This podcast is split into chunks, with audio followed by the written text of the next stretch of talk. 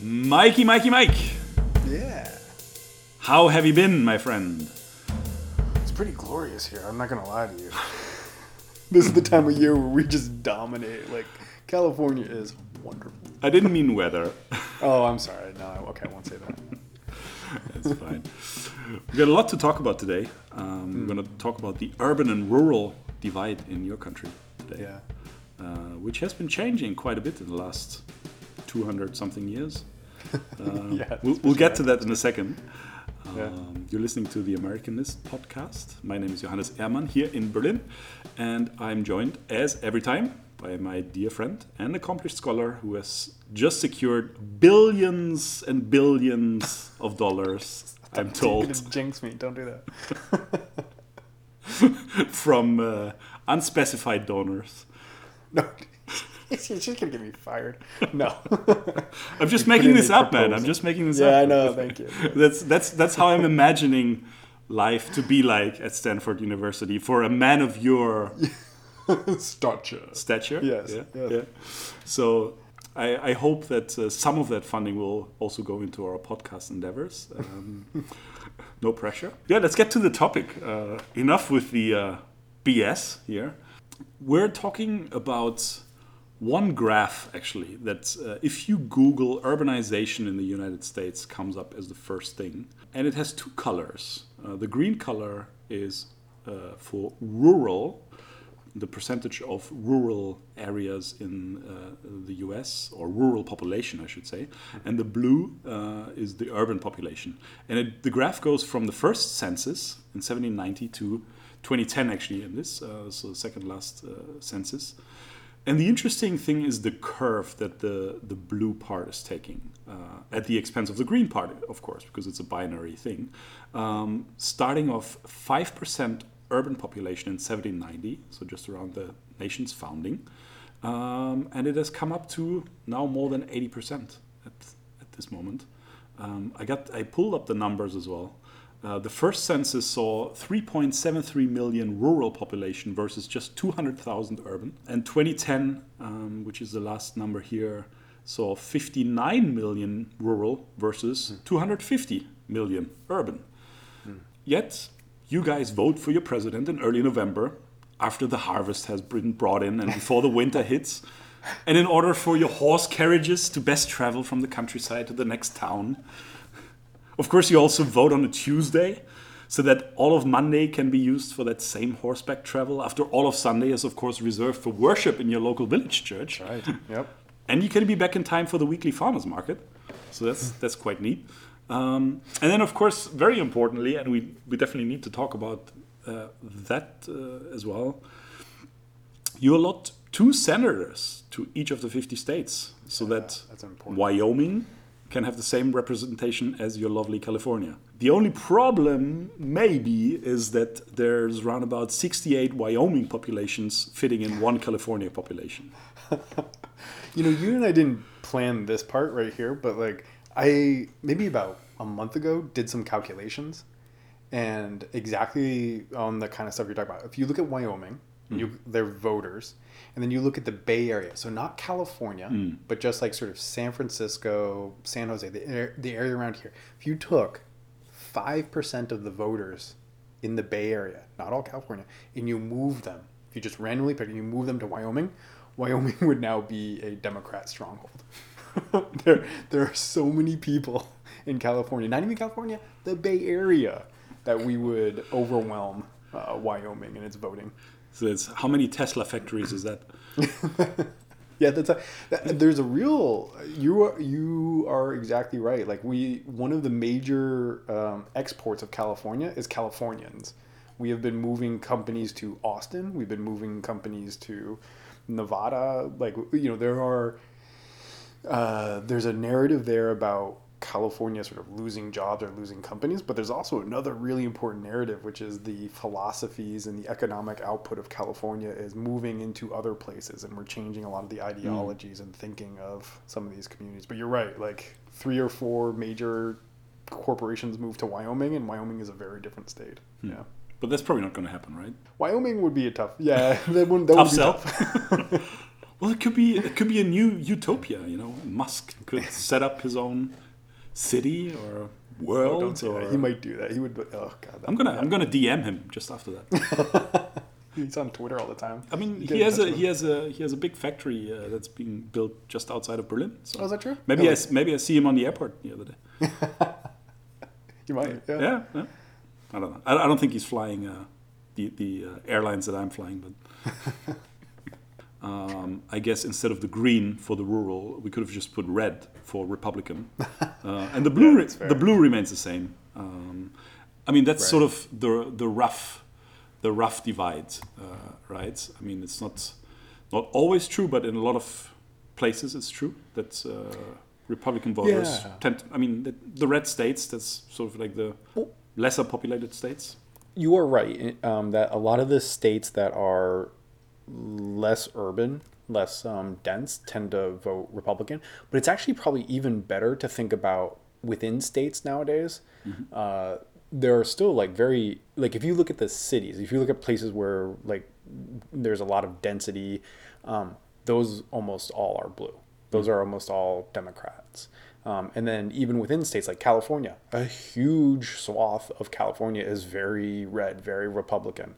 Um, and that those are the areas where it's you know farming communities, you know rural communities, that kind of stuff. So you're right that states, when you sort of average up or you gross it up to an entire state, that pattern kind of holds true. The more rural states are are the red ones.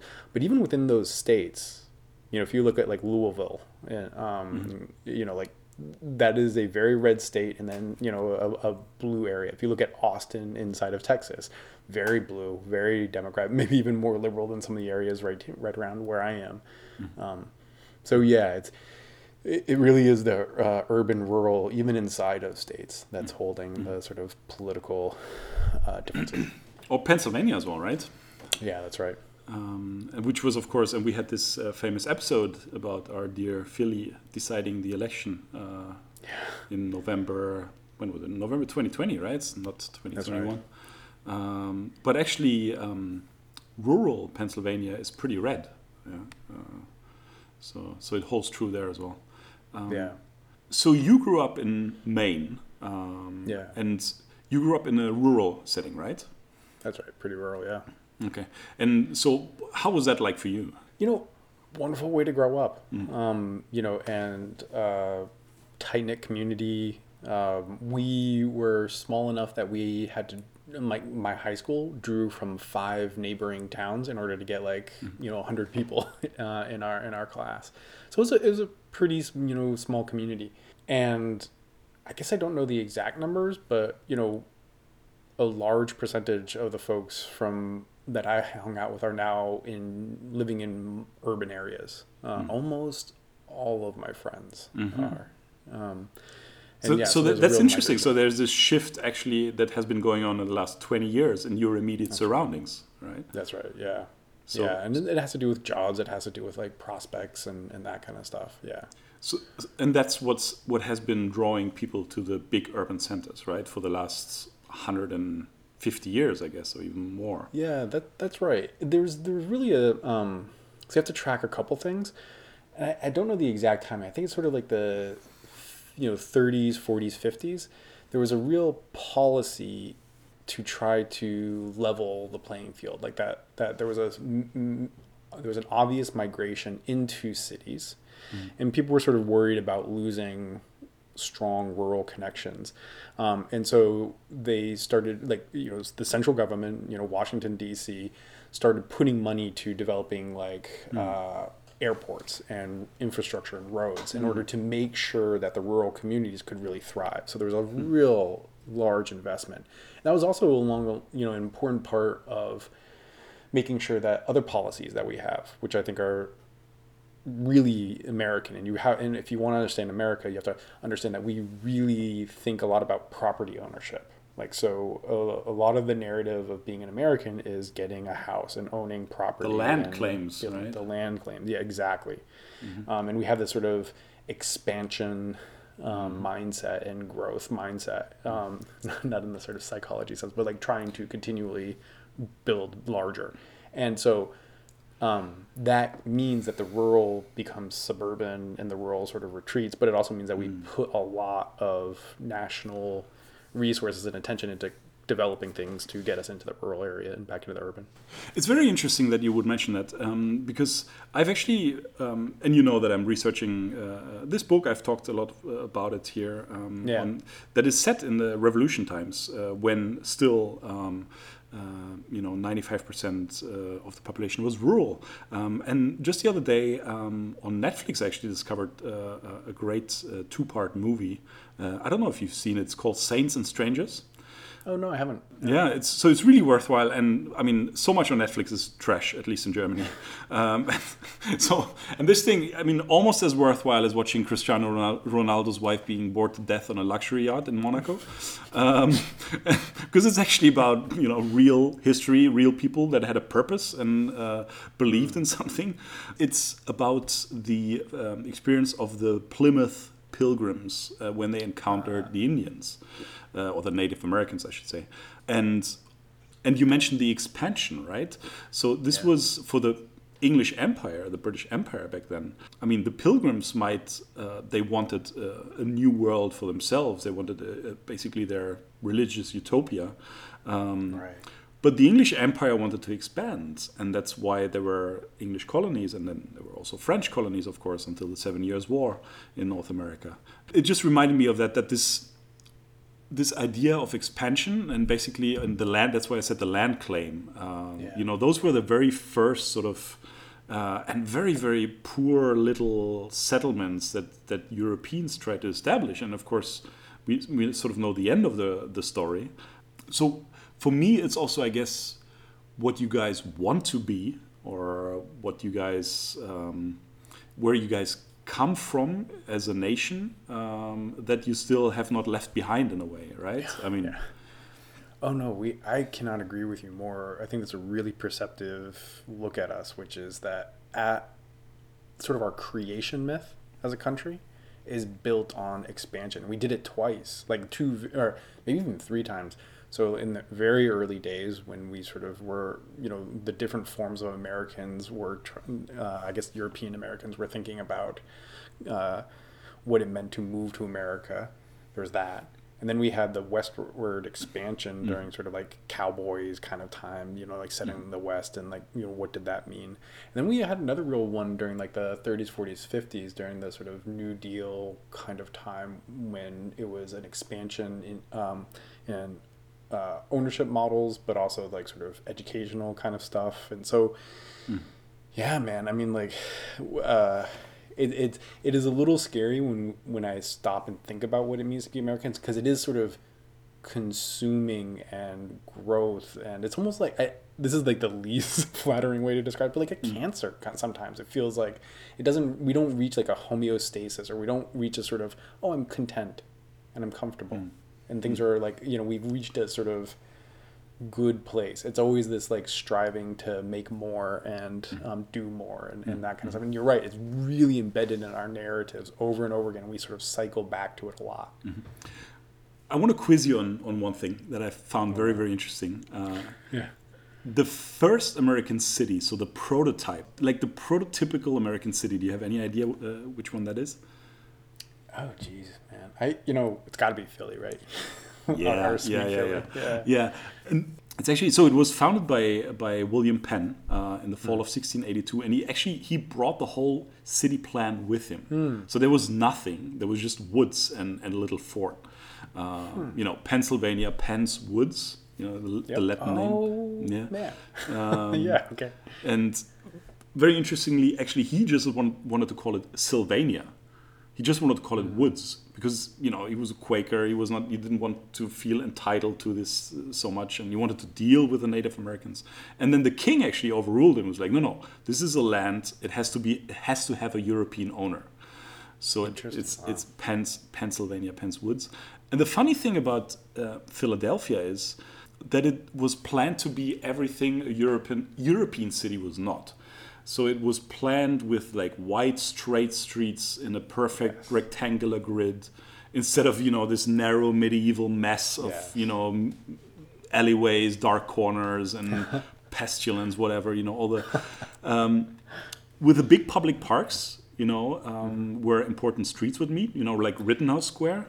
This is this was all there in the in the very beginning. Oh, yeah. It was all Well, laid out yeah. like that.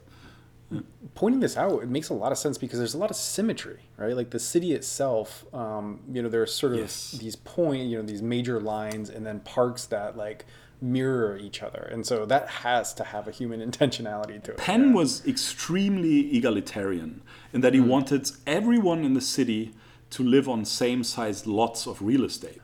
so originally, all the little lots of land that he would sell to people had more or less the same size.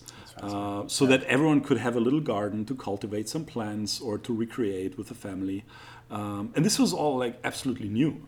Um, and then also the way of naming the streets. you know, the east, uh, um, the east-west streets. Uh, you know, they're all named after local trees, right? Walnut, chestnut. Back then there was mulberry, pine, cedar. Some of them have been renamed.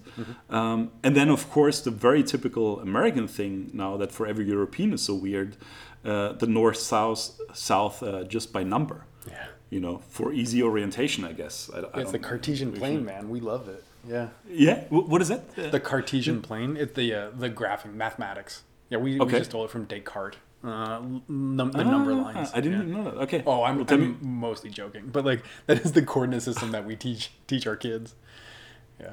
it was thought of uh, by Penn as a green country town. That was his quote. So Yeah. actually, it was a city that was never supposed to be a city. That's absolutely fascinating. I had, I mean, uh, it makes sense given how laid out it is, but I didn't realize that at its inception it had that sort of hybrid uh, of density, but also sort of egalitan- egalitarian and green to it. That's really cool. Yeah, he had the whole. So the whole part that is today Center City was Mm-hmm. basically the original plan between the Delaware and the Schuylkill. Yeah. And he had it all laid out. And in the beginning, I mean, there was not nearly enough people for that, but he knew there would be more people coming. Um, and then by the time the American Revolution came around with 40,000 people, Philadelphia was actually the biggest city uh, in, in North America, with New York City, 25,000, and Boston, 15,000 following. Uh, and by the way, London at that time already had three quarters of a million. Oh wow. So yeah, so there were huge cities in the world, um, but just not in, in America. Today, of course, very different, right? So what's your favorite American city actually? Because there's so many of them. Yeah, there's a, there's a lot of them. Um, I mean, San Francisco is just unbelievably beautiful. I mean, like I, I know it's, it's like I can attest silly. to that. Oh gosh, it's you know, um, uh, let's see, like so I love Austin. Um, Hmm. I really love Boston. Boston was like sort of my first major city. Like when I was living in Maine, um, you have Portland, Maine, which is wonderful, but Boston was really the city. Um, And this goes back to like sort of the American understanding. Um, the when I grew up, I spent all my time in these rural areas with people I knew, and thinking about going to even Portland, Maine, when I was younger was kind of scary. Like the the city is such a foreign or different uh, place. It was like you know there's so many people and there's so many there's so much action and there's so much energies that I don't understand. Maybe that's just me. Maybe I'm just like a little like weirdo. But like the cities were serious things, and and we were not of that. And and I think that persists, and you can see that in sort of the politics that you know the the some of the rural areas don't think of themselves as the same thing um, as the cities. The cities are a different thing, like a different culture or different Almost yeah. like a different country. You know, right? almost like a different country yeah. But- and it's and it's sort of interesting because like not in all ways right? Like the sports teams and that kind of stuff we all sort of but you know there's been this nationalization of identities. And so the rural if you're rural in maine you may end up using rural uh, sort of culture from the south. So you will see things like the confederate flag which is sort of oh, become Oh, really? not- In yeah, Maine? yeah you absolutely will I mean, you even see in Canada right now, and it's What? and it's sort of used to represent not the South per se, like in and of itself, but like the Confederate flag. way of life. Yeah, the way of life and the sort of independent, and I'm not gonna uh, agree to centralization of control, and you can't. So it's wild, right? I mean, these were the Confederates were these losers who lost rapidly to the North, like They for were like a whole bunch of- slaveholders, They were slaveholders. These are horrible people, right? Like over and over again. But but like now it's taken by uh, hmm. a certain kind of identity, which is, and it's not, and I'm not, I want to be very careful. That is not the way all rural people are at all. But you are Yeah. seeing a nationalization in the United States of rural identity, and so you'll see these transporting of, of things of, of sort of cultural icon or iconography hmm. or like these like hmm. icons into different places in the country that don't totally make sense to do that. But yeah, I mean that's why you sort of have big urban cities thinking of themselves as more related to one another, even though they have very different substrate, like you know, different like economic inputs and stuff. So So that sounds pretty crazy. But I guess this this symbol um, that used to stand for something has now morphed into something else, the Confederate flag. Yeah. So it's so some people use it to express some kind of I don't know maverick character that they have or something Yeah, that's- non that's right. nonconformist, non-urban. control, like separate. I, I I can be independent or separated. Um, so is that the only interpretation? No, it's got a lot of real crappy stuff tied to it. Like, and there's a horrible racist tradition built around it, and like it's not. If I see it, like I think I uh, a lot of us uh, recognize those parts. But why does it show up in northern Maine or why does it show up in Canada? I mean, like right now, there's I'm not sure if this made like international news, but like in Canada, there's this like trucker, you know, brigade that's like sort of blocked up part of the federal government in Canada. So like truckers have moved in the city and they've sort of blocked things off, and they're flying Confederate flags. Um, makes no sense at all um, if you, you know, sort of trace the history of it, except for once you realize that it has a set of meanings about like sort of rural identities in North America. So obviously there is a problem here, right? I mean, uh, Yeah. and we've seen it in the last elections, and apparently um, for the first time in the 2000 election, it really became apparent um, that you know the country and the cities were very very distinct uh, in terms of like divide red and blue and this has and i mean trump has taken that to absolute extremes right uh, and i remember us talking about because there's also a third category it's rural urban and suburban Yeah, that's right. and I remember you talking about how suburban voters first basically put Trump in office and then voted him out of office as well. Yep. Four years later. Um, so suburbia also has this very American space. Yes, Right? right. Sort of the illusion of country living with like gardens, space, and quiet. But they're part of Yeah. this. They're part of the metropolitan areas. Absolutely. It's not the lot- countryside. It's not No, Wyoming. right. Yeah, no, that's absolutely right. And it's sort of, um, it's really complicated because it's sort of the suburban acts in different ways in different parts of the country. Um, so here in the Bay Area, the suburban areas are sort of uh, intimately bound up and connected to the city. So there would be a lot of commuting into the city. Um, so a lot of uh, the energies, the workaday business class moves into the city during the day and then pulses back out at night. So it's really oriented towards that. Other places is not. Like you will get, you know, uh, suburban areas that function as things that will eventually grow into cities. You know, they mm-hmm. sort of have their own identities and, and that kind of stuff. But a lot of them are oriented towards the city, but they're making choices about like I want to own more land or I want to have a mm. more of a feeling of independence or I want hmm. to you know be able to get out into the country. So it's it's a it does tend to sort people. So it's again this very sort of historical Yes. white American feeling This of is land claims That's and right. independence. I mean, this is all tied together, I guess, right? Even even the Confederate flag is tied into that. Absolutely. You're, yes, you are seeing things clear. This is one thing that really matters to me. Like I, I see this as one of our tragic flaws. Um, and it's not that I don't I dislike the suburbs, but we made an intentional set of decisions with our policy. So we we put a lot of uh, federal my financial support into people owning and purchasing housing. Uh, so we subsidize mortgages. We give a lot of tax benefits to people who own land. And so if we were to pull that away, I think a lot of the suburban people would have to move into the city. The, the sort of density, um, the supports that are offered make suburban areas, you know, livable. And I think if we were to change a lot of our policies, you would get people sort of mm. having to choose, and they mostly move into the city given how a lot of stuff functions.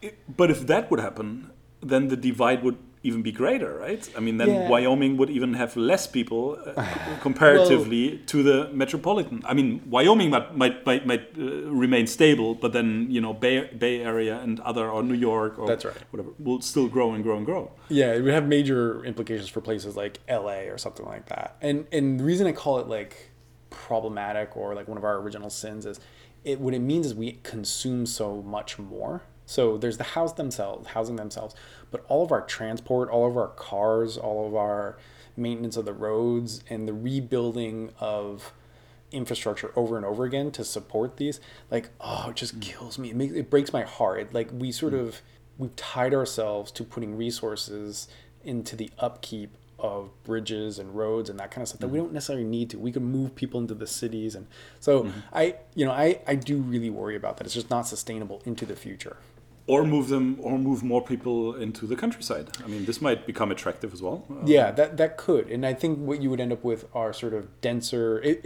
under this idea of like the United States not obsessing about home ownership and land ownership, but like sort of having a different model. I imagine that a rural environment might look more like places in Europe in the rural areas where you have a city core, or not not city core, but a town core where a lot of people live, and then it's like really is sort of green around. Some of our rural areas, or a lot of our rural areas in the United States, don't look like that. You see a lot of dotted housing um, uh, that's sort of like spread um, because everybody owns the plot of land. Yeah, exactly. The in- individual plots of lands are, are quite big. That's right. That's right. So it's a, a parsing up or parceling out of, of the of the land that I think is, mm-hmm. I mean, it's interesting and like there's been a lot of wealth creation through that, but I just don't know if that will continue in the future. And I mm. worry that we've lost sight of what actually makes people happy.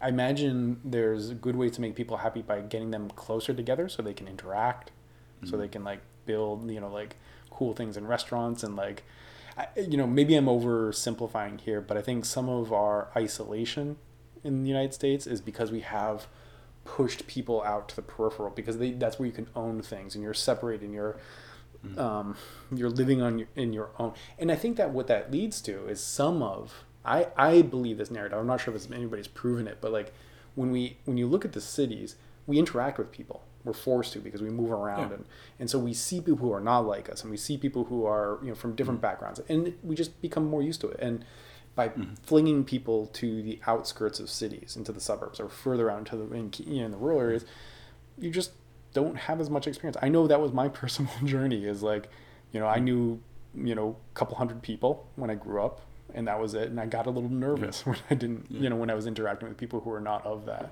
Yeah. Sure, sure. And some of that might be just you know sort of the the, the amount of stimulus that you get in, in Yes. for your senses, right? I mean, right, all yeah. the noise, all the like different. You know, maybe instead of seeing ten people on the on the street, you see five hundred people. Absolutely. Uh, I remember the first couple of times I like, uh, like the first week I was here in San Francisco, um, because I'd basically been in rural areas. Even my, my undergraduate institution was in the mm. middle of nowhere, um, very rural area. And when I got to the city, like I almost couldn't sleep. There was just too much noise. I kept waking up and being worried and Oh, little country poor, kid, poor, poor young Mike, yeah. nervous system. And little little country Mike. Uh, and wh- where you are right now, um, is that would you characterize that more as like a suburban area? Or? Yeah, where I am right now is a suburban area. Um, so it, it is what might, what everybody would call like the Bay Area. Um, I'm on what's known as the peninsula. So this is basically I'm at the sort of mm, probably the northern tip of Silicon Valley, maybe. Um, and so yes, uh, there are these two major American cities. You know, about 30 minutes north of me is San Francisco. About 30, mm, 30 minutes south of me is San Jose. Um, I'm I'm relatively close to uh, Stanford, so I could I'm within biking distance of of Stanford where I teach. So yeah, this is very much a suburban uh, community I'm in. So you're saying um, basically this cannot be reversed, this trend, or we should actually move more people into the cities. Let, well, let's just assume that for the moment that, oh, and it's also very diff- uh, difficult to sort of reverse these kind of cultural trends and these kind of um, yeah cultural myths that have also been created around suburbia and and I mean even I've grown up with probably ninety percent of the movies I watched as a as a teenager or a child were set in American suburbia. That's right. Right. Absolutely. Um, and so, if we assume that, um, and let's tie that back to the political problems or the, the binary uh, divide that we had in the in the beginning. Um, so what do we what do we do with the Wyomings? We, we just take some senators away from them, or Yeah, I am. Um, ooh, okay, so I, that was not the direction I thought you were going to take that question. you, you curved me out.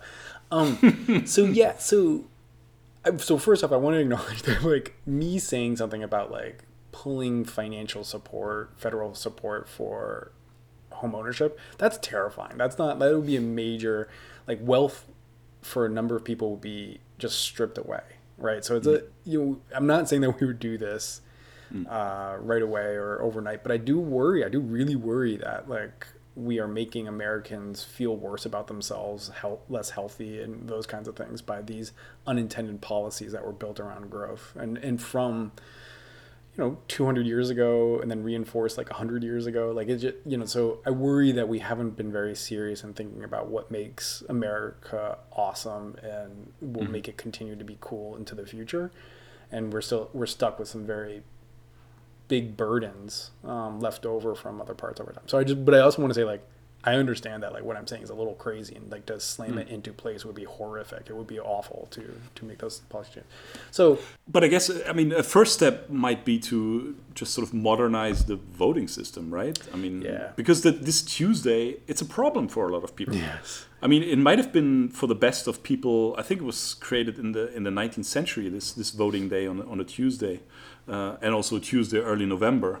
Uh, so this is actually not from the from the late 18th century, but but uh, some decades later. And I think sorry, I just wanted like there's there's one other little hiccup there where it's like it's it's like the first Tuesday after the first Monday. And that's because like there's this weird quirk for a holiday that used to be important to us but is like lost to memory now. It was it was like yeah, so they always they, it couldn't be like the first they didn't want it to be like the first it was so whatever it was the day after the first day of like November but it's like lost to history. So there's a bunch of weird things that are just left over.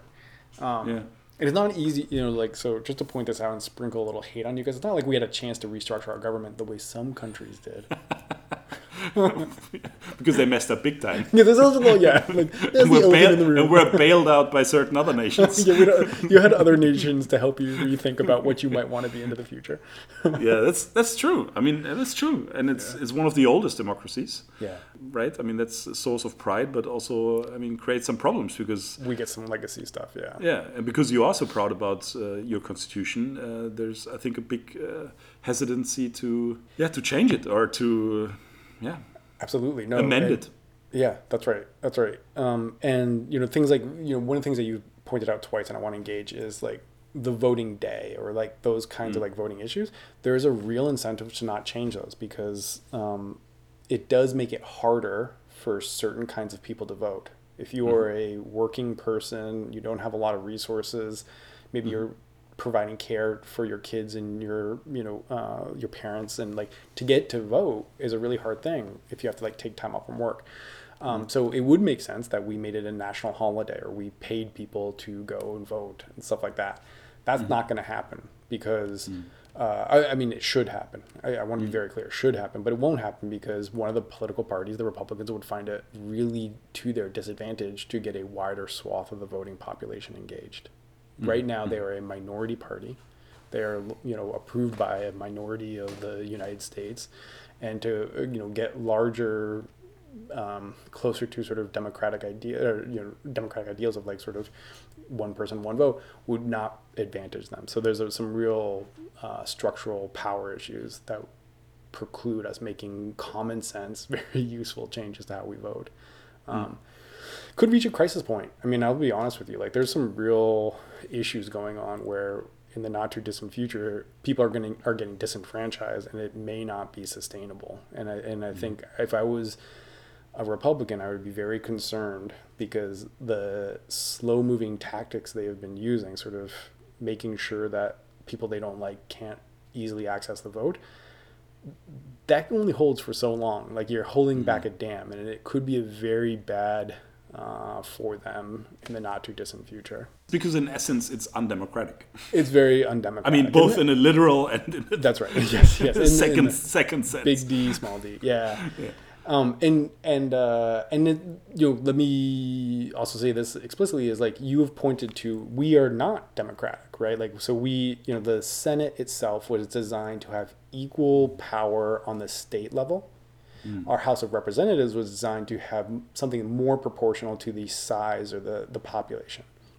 And so the Senate Mm-hmm. And it changes. is- it and changes. The, the That's right. ratio in the House of. Representatives, like That's right. California, every census gains a few seats. And That's right. I should know this number, but like you know, let's say that like I, I forget. We have something like sixty House of Representative people, but we have two senators. If you look at Wyoming, they have two senators and I think two representatives. So, you know, we have a lot of power because we're larger um, in California, but not in the Senate, and we have to sort of pass things through the Senate. So that is becoming a real big source of tension and but there are real discussions like uh, like i mentioned you know i was doing some calculations the other day and i've seen other people talking about well what happens if certain parts of the country start purchasing land and moving to wyoming like there's a num- there's a large number of us we have good resources you know uh, what would that mean and there's a real concern I've, I've seen this on the republican side